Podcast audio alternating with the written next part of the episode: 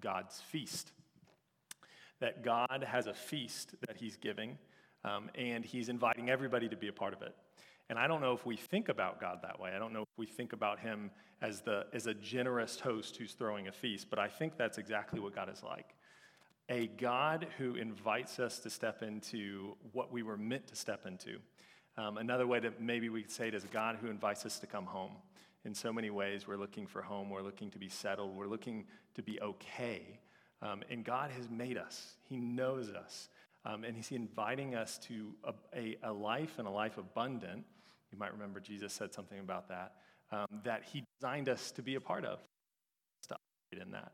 And so, my, one of my, my biggest fears was dealing with this thing tonight, so I'm, i apologize. I'm good with everything else, but I knew that this would give me trouble.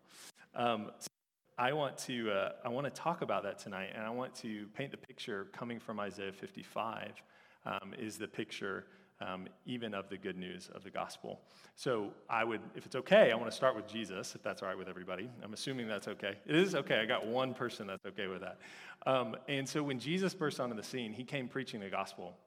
And we talk about the gospel of Jesus Christ, and that's correct. We are preaching the gospel. Hopefully, I tonight will preach the good news of Jesus Christ. But when he came preaching, he, he came preaching the of the kingdom of God. So, the good news of the kingdom of God. Um, and so, it's synonymous. The king, spoiler alert, the king of the kingdom is Jesus. And so, we don't get the kingdom without Jesus. Um, but when he came, he came describing that the kingdom of God is here. It's arrived among you. The kingdom of God is with you. And so the kingdom of God, we could go on long, long time on the kingdom of God, but basically, um, it's enough to say that the kingdom of God is God's presence here and now, where what He wants to be done is done. And whether we know it or not, we want what God wants to be done to be done. We want it. You might not know you want it, but you do want it. And it, our world wants it without even knowing God. And we see the brokenness, that we see war, we see uh, strife, we see murders, we see suicides. These are effects of God's kingdom not in these places where God and his love and his mercy and his joy and his peace is not present. And so, what God invites us all into is a feast of His presence, of joy, of delight, um, and, uh, and to be home with Him, to be accepted, to be secure, to be completely okay. And, uh, and, and I think for all of us, we would all say, That sounds good. In fact, I'll take that. If, if that's happening, I'll have it. Um, but I want to talk about one thing first before I read the first two chapters of Isaiah 55. Um, and, in the, and what I want to talk about is repentance. And so I want, I want y'all to recognize when I say the word repentance, what comes to mind when you hear that. Is it warm, fuzzy emotions when you hear the word repentance? I get a mental image of like a turtle sucking back into its shell when you pick it up really quickly, like, oh, let's not talk about that. Um, so, when we think about repentance, um, what I hope we can get into tonight, what I hope I can show, is that the, the word that would come to mind for us is hope. That maybe even better than that, the emotion that would come to mind for us, the feelings that would rise up in us is hope. Because when, when God calls us to repentance, when we look at that, he is calling us to life and life abundant. He's calling us to good things. We just might not see it yet. We might not know it yet. So, real quick on, on repentance, I think part of the issue is that we, we've lost a good meaning of what even that word means. We've lost what, what is God talking about when he's talking about repentance. And repentance simply means a change of mind. It simply means changing your mind. It simply means You've got new information. You've seen something that you didn't see before or got about, and you're recognizing it, and you're changing your course of action due to this new information. So, even in, um, even in the New Testament, the Greek word for repentance is metanoia. And a definition given of metanoia, when Jesus came preaching the kingdom, he said, if y'all remember, repent, for the kingdom of God is here. It's at hand, it's near. So, repent, that metanoia, a definition, is a change of mind of a purpose formed or of something done and a determination to enter upon a better course of life. A change of mind of a purpose formed or something done and a determination to enter upon a better course of life. Simply a recognition of a better way in the failure or insufficiency of the way I have chosen. So, who just like a simple and insufficient example is if someone had just discovered chocolate chip cookies, and I love chocolate chip cookies. If you don't love chocolate chip cookies, it's not okay, and there's prayer afterwards, and it's fine, but I love them. But if someone came up to me and said, You've got to try this, and I was like, Well, I know, I know what that is and they take me to Subway. No offense against Subway, you might like their chocolate chip, but if you take me to Subway and you give me their chocolate, I would be like, we need to go to a place called Milk and Cookies. It's, um, it's called Tiny's Milk and Cookies. They, they make a chocolate chip cookie that you need to try. And then if they trusted me, if they said, I don't, I don't see how it could get better than a stale Subway cookie, it's not possible. This is the best thing I've ever eaten if they trusted me and they went on a little journey to me with me and we had a milk and cookies, Tiny's milk and cookies chocolate, they would, they would repent for the good news of Tiny's milk eh, in cookies, chocolate chip cookies, is here. It's at hand. I'm going to change my course of action. I will no longer take people to Subway to eat a chocolate chip cookie. That's a bad idea. Another way that I've heard before that's helpful to me is when, uh, when we didn't have electricity there was, at some point, power lines that got brought into our country. And before that, people lived in a certain way of life. They didn't have electricity, it wasn't there. They had to repent, for the power of electricity was now near them, and they could access it. They could find it, they could go into it, and they could go do it. So, with all of that wonderful introduction, I'd like to read the first two verses um, of Isaiah 55. If you aren't, Neither am I. So I'm going to turn.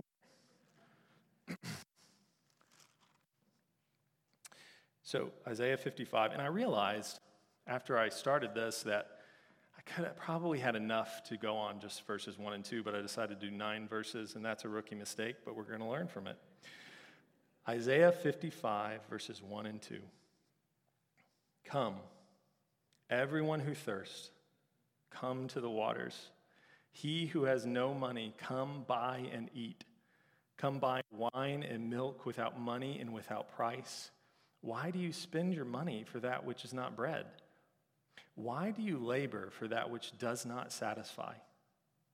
Listen diligently to me and eat what is good. Delight yourself in rich food. Who says no to that? All that sounds really good to me. I, uh, I don't know at what point in those first two verses where we would look at God and we would say, I'm not, I'm not interested. That doesn't sound what I'm looking at. You know, I'm gonna, I'm gonna keep going my own way. We, we all should choose this. So, so why don't we? What's the deal? What's going on? Whether we have never accepted Jesus before, whether we, we've never stepped into the kingdom of God, trusted Jesus, put our faith in him to forgive us of our sins, or we have and we've forgotten. We've forgotten what it's like to live life with God. We've shifted into doing things for God, or we've shifted into just living our lives and not expecting much from God, especially not what's described in verses 1 and 2 wine and milk without money without price. What is good? Delight yourself in rich food. I think the catch is the step is always repentance. The step to have, to, to have more of God and a deeper experience of His presence in our life, His filling of His Spirit, which He longs to give us, is always that we would recognize that we will always abide in something. We human beings don't exist in a vacuum. We were made to have desires, we were made to have affections. And so when, we, when God presents this to us, we aren't just leaving from a place of emptiness. We are putting our trust and our hope in other things. If He's calling us to turn and to step into this life with Him, we have to realize that we're actually, He's calling us to leave something. He's calling us to leave something, but He's calling us not to leave, not just to leave something. He's calling us to, to be empty. He's calling us to be filled. And He's calling us to be filled with what we were intended. He designed us, He made us. He knows what satisfies us. He knows what's rich food. He knows what brings us joy, satisfaction, hope, fulfillment, a sense of future and hope. He knows these things. And He is simply saying, Come to me. Why? What are you, what are you doing? We have to recognize that because we have to leave something, it means we are trying a different way. We're trying to fill ourselves in a way that isn't designed, that God did not design us to. So that obviously takes us to the famous explorer, Wil- Wilhelmer Stephenson. He's not famous, which is why you don't know I just butchered his name. And uh, he was an explorer in the early 1900s. Um, he lived with Eskimos, um, Inuits in Alaska, northern Canada, so northern um, North America, so early 1900s. He went on these crazy expeditions. And um, he, he probably was the first keto fan. And I'll explain that for a second. I don't think they had CrossFit, but he was into keto because he experienced the Eskimos, and he one of the things he contributed was uh, dietary information. And so he studied the diets of these people, and he saw that they eat they eat mostly meat, including a lot of fat. And so he was adamant. These guys are healthy. All they need to live on is fat and meat. And so they did, and they did a good job. But he ran into an issue when he um, did some explorations where in North America where there was only rabbits to eat. He ran into something called rabbit starvation. Y'all have heard of rabbit starvation, right? Rabbit starvation is not where rabbits starve. Um, in fact, it was where the humans living in this area had only access to rabbit. And because it was such lean meat, they experienced this weird phenomenon where their bodies could not process the energy correctly. And because there was no fat, and because it was all protein, things went wrong. So let me read his explanation of what happened. The diet of lean meat, everything was different. We had an abundance of rabbit. We would boil up huge quantities and stuff ourselves with it. We ate so much that our stomachs were actually distended, much beyond their usual size, but with all this gorging, we felt constantly hungry. And it said, without fat or carbohydrate, it makes no difference the quantity of meat ingested. He will, uh, he will become hungry after every meal and lose strength or become ill. So, rabbit starvation eating as much as I possibly can. We, we have plenty. And never, ever, ever coming to a sense of satisfaction and even becoming ill. And I just, I just have to feel that we have all experienced that in our life.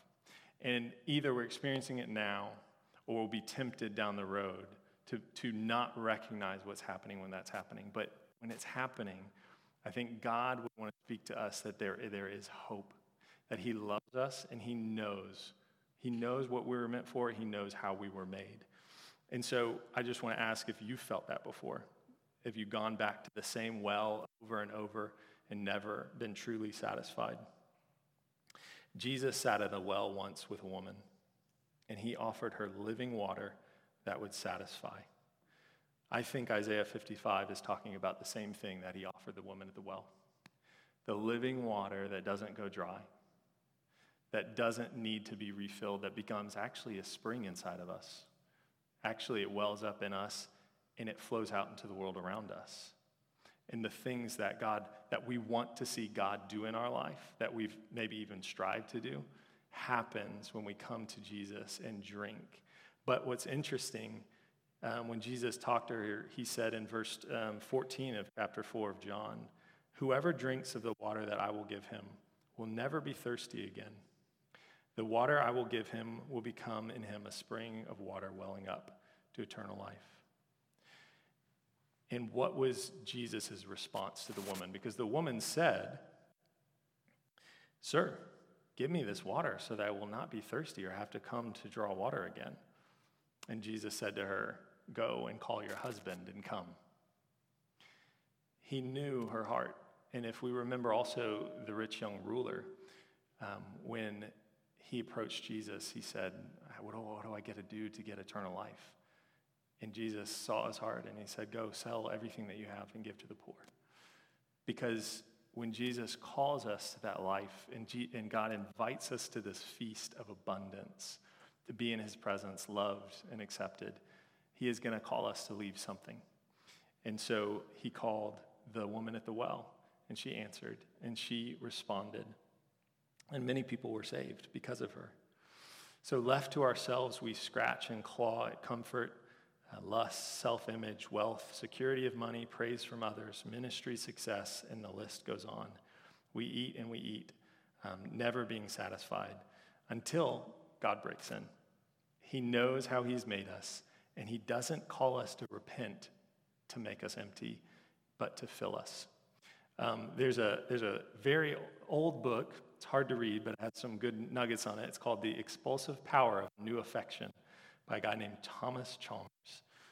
And he says, The love of the world can, cannot be removed by a mere explanation of its worthiness.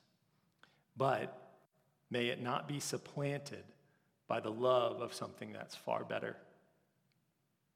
And we know of no better way by which to keep the love of the world out of our hearts than to keep in our hearts the love of God. And so when Jesus calls us to abide in the vine, when he calls us to abide in himself, he says, Abide in my love. Abide in my love. If you abide in me, you will bear much fruit. And so God is explaining to us that all these things that we want in our lives, we, he, he has them. And even if we desire and want to live a life pleasing and fruitful to God, He is actually calling us first to come to Him to be filled up. And apart from that, we will not display the fruit that God desires. It has to be Him. And this is the invitation from God to lay down those other affections and find a better one and delight yourself in rich food. His call for us is to experience the life and life abundant that Jesus came to bring. One of the things that is a, can be a little bit difficult in this, this whole um, call to this beautiful feast that God gives us is we're, we're immediately probably in our hearts and our mind raising objections to it. We, we have some, some ideas around, hey, isn't, isn't following, following Jesus, didn't he promise some hard stuff? Didn't he promise some suffering? Did he say it, it would be easy? Um, and the difficult thing uh, behind truth is, is a lot of times it's held in, in things that, two things that seem to be opposite. Um, and we know when Jesus came, he, he came saying, If you're weary and burdened, heavy laden, come to me and find rest for your souls, because my burden is easy and my yoke is light. But then we know Jesus said, Follow the narrow way. The narrow way is hard and difficult. The way that leads to life is not easy. The way that leads to destruction is wide and it's easy. So we have to ask ourselves what, what's going on here? How, do, how, does this, how does this reconcile? We have to also, we just have to recognize that um, it is both. But in, we might not readily recognize in that when he calls us to this good life, the life of, of abundance, it will butt up against our sinful nature hard. He's asking us to follow him and there will be always constantly that, in, that flesh in ourselves that wants to take the easy way, that doesn't want to forgive, that doesn't want to fight this sin, that doesn't want to be honest about this small little thing. I don't want to do that. But Jesus is calling us to life and life abundant, yet we know that we're going to suffer when we walk into that. And the best way that, that's helpful for me to, to that I heard, um, a quote, is in this explanation of, you know, what is this that God's calling us into, easy or hard? Um, there's a quote that says, um, if we think it's hard, you think it's hard to love your enemies, look what happens when you hate them. And so I would, I would keep going on that. We think it's hard to resist lust. Look what happens when lust runs wild. We think it's hard to love those who hurt us. Look what happens when we hold on to bitterness and we let it roll in our hearts and, and, and hang on to us. That's the hard way. That's the way to destruction. That's the way that God is pleading with us to step into life. And to follow me will not be easy because it'll, it will confront you in those places. He'll confront us in those places of repentance, but we have to recognize in those places and in that call the, the, the burden and the lightness of following Him. We see the results. We can see it. We can see it in our own lives. We can see what happens when we don't trust Jesus and we don't believe Him. We know the way, and He's, prom- he's told us that, that that would happen. So we need to recognize and admit to God, I think, and to others, the places uh, where, where, we're suffering from rabbit starvation. We're eating and we're eating and we're not coming to any satisfaction, any fill, but we still keep going back. Recognizing that, telling God about it, and coming to Him with other people sets us free. And God truly, in this whole thing, is about our freedom and about our joy. So, one thing, um, when, when we look at this, one thing that's also difficult is we hear, at least, and this is, this is what happens for me as well. When I hear this good news that God wants me to delight in rich food, He wants me without money, without price, without anything to offer Him step into life and life abundant with him and his kingdom here and now. I, I just I can't conceive of how that's going to happen. I've got issues. People have hurt me. I have addictions. I am just too busy and I, and I can't I don't have time to see if that's true, right? There's a lot of things going on there. Um, what what we need to realize is and if I could say it in a loving way, is that it, it is not our job to understand how God is going to accomplish these things before we come to Him, before we step out in faith and trust Him. And it's not God's job to explain to us what the abundance, what this feast will look like here and now before we come to Him. He's asking us simply to trust Him and to come to Him because we know His heart we've come to understand that this is the good God that we're talking about, that Isaiah 55 is not telling a fairy tale, that we were actually designed in a certain way to be connected to a mission, a vision that is so much bigger than ourselves, and that resonates with the core of who we are. We were made this way, and we we're made this way from our Creator who's telling us this stuff, who's speaking us, who's coming to the Israelites in Isaiah and saying, What, what are you doing? Come to me. Don't, don't go to those places. And he's doing the same thing to all people because when Jesus came, he opened up the door to this feast. He opened up the door to this party um, in for everybody. And what's so cool about the kingdom of God is throughout Scripture, probably the most frequent imagery of the kingdom of God given is a feast. It's described so many times as a banquet, as a feast, as a get together where there's good food, where there's good wine, and where there's good company, and where there's fellowship with one another. Fellowship in reality, to know one another, to delight in one another, and to have God at the center of it all. And the, and the cool thing about all of this is he invites us into it now. Kingdom of God is here and now, and so we can taste of it. But our hope for heaven is that we can experience it now in reality here, not the fullness of it, because the fullness is coming one day with Jesus. But until we trust God, we step away from those other things and start to experience the joy and peace and righteousness of His presence through the Holy Spirit, we won't be excited for heaven. We won't be excited for His kingdom to come until we start to taste of His kingdom here and now. And when we start to taste of His kingdom here and now, and that it delights us with rich food and satisfaction and fulfillment, we will be looking forward when Jesus comes back and makes it all new. when we connect with the vision of what God is doing with this world, it changes everything. And I think that's what Isaiah is describing here. And I think what he's also doing is removing all obstacles. And I want to get to that. But first, we're going to read through three, verses three through five. Incline your ear and come to me. Hear that your soul may live.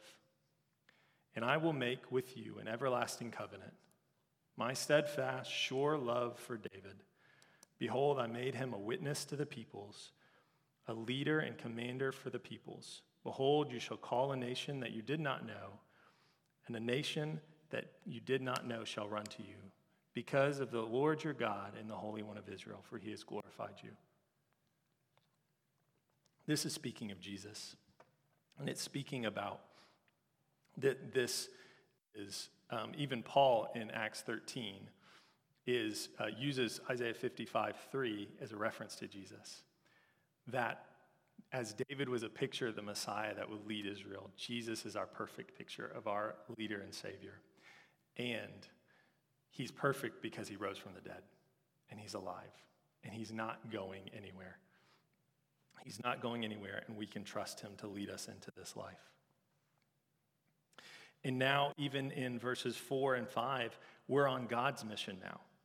We're not building our own little kingdoms. He's actually going to call nations that don't know him like he did for you and I. We're not Jewish. So he's going to call the nations that did not know him to the life and abundance that God brings.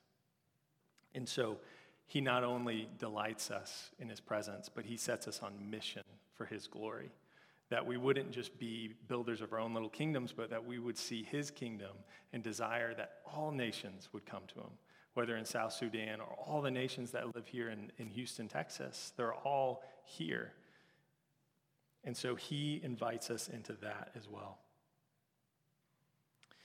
And I want to keep going because, again, I said I bit off more than I could chew. And it's true. Verses 6 through 9 Seek the Lord while he may be found, call upon him while he is near.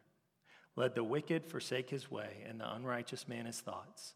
Let him return to the Lord that he may have compassion on him and to our God, for he will abundantly pardon. For my thoughts are not your thoughts, neither are my ways your ways, declares the Lord. For as the heavens are higher than the earth, so are my ways higher than your ways, and my thoughts higher than your thoughts. He removes all obstacles because if we've made an absolute mess of things, he stands to say that he is the type of God who loves to pardon. He loves to forgive. And I was even telling Randy this years ago when we were talking about it, um, I had an experience one time, it has only happened to me a couple times, where I read this verse and it jumped out to me in a way that I'd never read it before because I read verse 8 in a different way. I read it in the context of verses 6 and 7. Verses 6 and 7 says, Seek the Lord. Let the wicked forsake his way, unrighteous man his thoughts. Let him return so that God can have compassion, for God will abundantly pardon. For my thoughts are not your thoughts, neither are my ways your ways. God's not like us. He loves to forgive. He's not like us. We don't wake up in the morning, oh my, maybe one of my enemies is going to want to be forgiven, and I get to just throw a party for him and, and embrace him and a hug. He isn't like us, and that is such good news. In our sinful nature, we hold resentment and bitterness. And God is not begrudging. When we failed Him, when we've sinned time and time again, He isn't begrudging. He delights to forgive.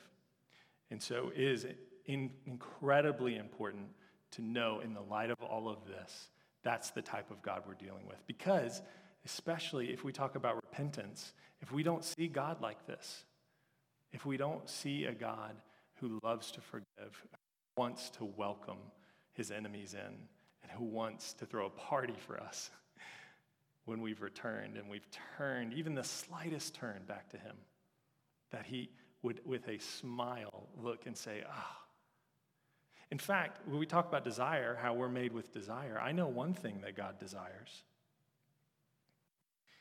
He loves, He desires sinners to come to repentance, Luke 15 says, Just so I tell you, there will be more joy in heaven over one sinner who repents than over 99 righteous persons who need no repentance.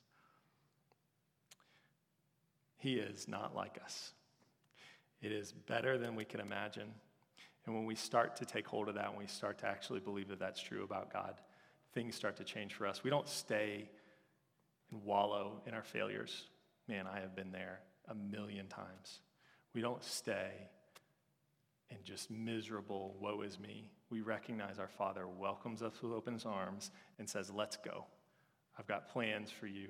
We've got good things to do. We're going to go destroy the works of the enemy and bring people into this feast. Are you ready? You want to go? You want to come? Okay, a few. That's good. So the conclusion is this um, God has taken care of everything to enter his feast. If we have made an absolute mess of things, or we have been holding on to areas of our life that, we are, that are not surrendered to God, he speaks verse 6 and 9 to us. He speaks that he loves to pardon, he loves to forgive. If we feel like we have nothing to bring and we're not worthy of his feast, he says, You don't need to bring anything. Your award winning potato salad isn't going to cut it at this feast. I've said, Come without money and without price. Don't come with anything. I've taken care of I don't have clothes. This is a nice bank. This is a nice, but I don't have any. Here, take this robe. I'll put this robe on you. And we, we need to recognize, though it didn't cost us anything, that robe is white because it's been drenched in the blood of Jesus, and it cost God so much. It cost him so much to open the door to this banquet. And at great cost to himself, though we didn't want it, weren't desiring of him, didn't care about the things of God, he opens up a way. That's what God is like. That's what he does. There is no entry fee. Nothing stands in our way. Nothing. No sin for today, no sin of yesterday, no weakness, no hurt that you've experienced, no nothing stands in the way for us to step into this place with God. But I do want to read one more thing, one thing that I do think is the prerequisite that does stand in our way. And I think we find it in verse 1 of Isaiah 55. But we also find it at the very end of our Bible. I'm going to try to make this quick, but I think this is one of the most important things. Revelation 22 17 says, and this is three verses before the end of the Bible. The Spirit and the bride say, Come. And let the one who hears say, Come. And let the one who is thirsty come. Let the one who desires take the water of life without price. In Isaiah 55, come, everyone who thirsts, come to the waters. He who has no money, come buy and eat. Come buy wine and milk without price, without money, and without price. We see in Isaiah 51, 55 1, and we see it in Revelation 22. Let the one who is thirsty come. Let the one who is thirsty come. I think one of the biggest difficulties for us in this culture, in this situation where we live, is simply a lack of thirst. We don't desire God because we've got everything we need. And it's those people that Jesus went to that he found himself in company with. They didn't have a lot going on for them. They were kind of the outcasts, and they were the ones that didn't have a lot, and he came to them. And I think part of the reason was he saw that they were thirsty. And Jesus said, In fact, I come to preach good news to the poor. So he tells a, a parable in Luke 14. And I want to read this, and then we'll end. But he said to him, A man once gave, and this is Jesus speaking, a man once gave a banquet, surprise, it's a banquet, and invited many. And at the time for the banquet was ready, he sent his servant to say to those who had been invited, Come, for everything is now ready. But they all alike began to make excuses. The first one said to him, I've bought a field. I must go out and see it. Please have me excused. And another said, I've bought five yoke of oxen, and I go to examine them. Please have me excused. And another said, I've married a wife, and therefore I cannot come. So the servant came and reported these things to his master. The master of the house became angry, and he said to his servants, Go out quickly to the streets and the lanes of the city, and bring in the poor, the crippled, the blind, and the lame. I just want to ask which one of those excuses given would we consider a sin? Something on the list of sins that we that we're pretty comfortable we know we can list off. I've bought a field, I must go out and see it. I've got five yoke of oxen, I got to examine them. I've married a wife, and therefore I can't. All good things. These are all good things. But he had to go out into the streets of the city to find the blind, the beggar, and the lame because they, were, they would be thirsty, they would be ready, they would be willing to come to a feast. They weren't preoccupied. And I think one of the biggest things is that we can easily be pre- preoccupied by the things of this world and not understand that God is calling us to something so much better than the busyness of this life we can have all those things. I don't know if you have oxen. If you have oxen, that's cool. It's weird in Houston, but that's great. If you have oxen, if you have a business, or if you have lots of things going on, you can have God at the center of that, living in righteousness, peace, and joy in the Holy Spirit, in the kingdom of God. And all of those things serve that purpose. But these people had prioritized these things, and this is where they found their life. And we can look at it and be like, that's so small. So small compared to what God offers. But I think that we do the same thing. But in all of these things, I want to end with where we started with hope. And as I prayed about this sermon and I sat and I asked God, I asked him, what is the central message of this that I'm doing? What is, what is the central message? And I felt pretty clearly from him that I heard the phrase that there is hope. And I think that is resoundingly what he would want us to take away. It is what I would want you to take away. That there is hope for the broken and the weak, those with nothing to offer but the wounds that they've been given. There is hope for the sinner who's made a mess of things and failed again in the same ways.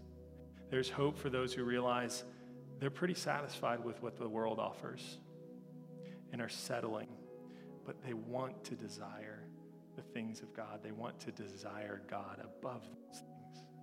There is hope for those that are hungry and thirsty for more of God, for more of what is promised in this message. And maybe you've been seeking and you feel discouraged by what you haven't seen from God yet. What the enemy would want to say to all of us tonight is you've tried that before. It didn't work.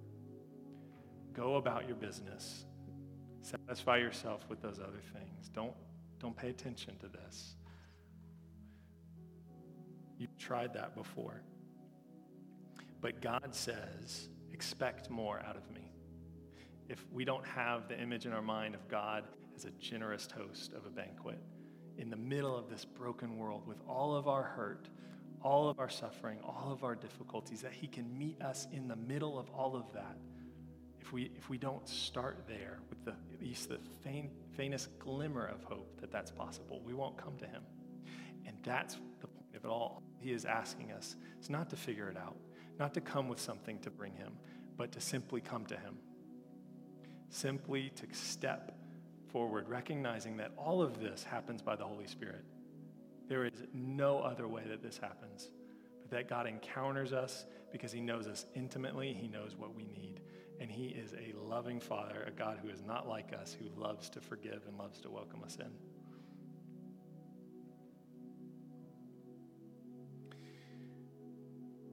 there is hope because he has promised if we seek him, we will find him. And those who hunger, hunger and thirst for righteousness are promised that they will see God.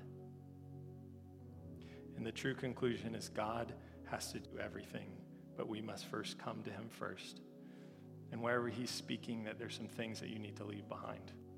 There's some things you need to step away from. Recognize that this is the God who loves to see us come to him.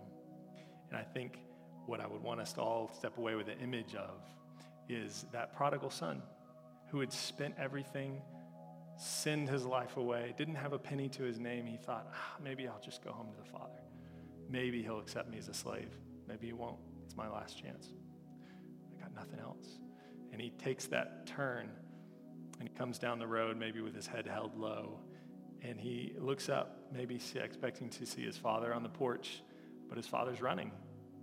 With tears in his eyes, his father's running and smiling and coming to embrace him, clothe him with a robe, and throw a feast, throw a banquet for his son who was lost. We simply must come. So, one thing I want to do different um, tonight is the first song, uh, Don't Stand Up and Sing. That's easy, right? I'm telling you not to do something. So, don't stand up and sing. Um, they're going to play a song, um, but just sit and just sit with and whatever God wants to speak, anything that the Lord is speaking, allow the Holy Spirit to speak in, recognizing that He is tender and compassionate, and He wants so much for us.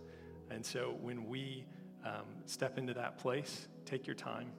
There's going to be music playing, but then there's going to be words that are sung, and I just want you to stop and just let God speak. If you want prayer, don't wait. So we're going to have everybody, prayer team can come up. Um, but we're going to have a prayer team up here as well. Um, during this first song, if you know that God's asking you to come up and get receive prayer for something, uh, don't wait for that. There's so much power when we pray together. When we pray together here, there's so much that gets done. So don't wait for that, but just sit and allow the Lord to speak on this first song. And I'm going to pray. Father, thank you so much for tonight.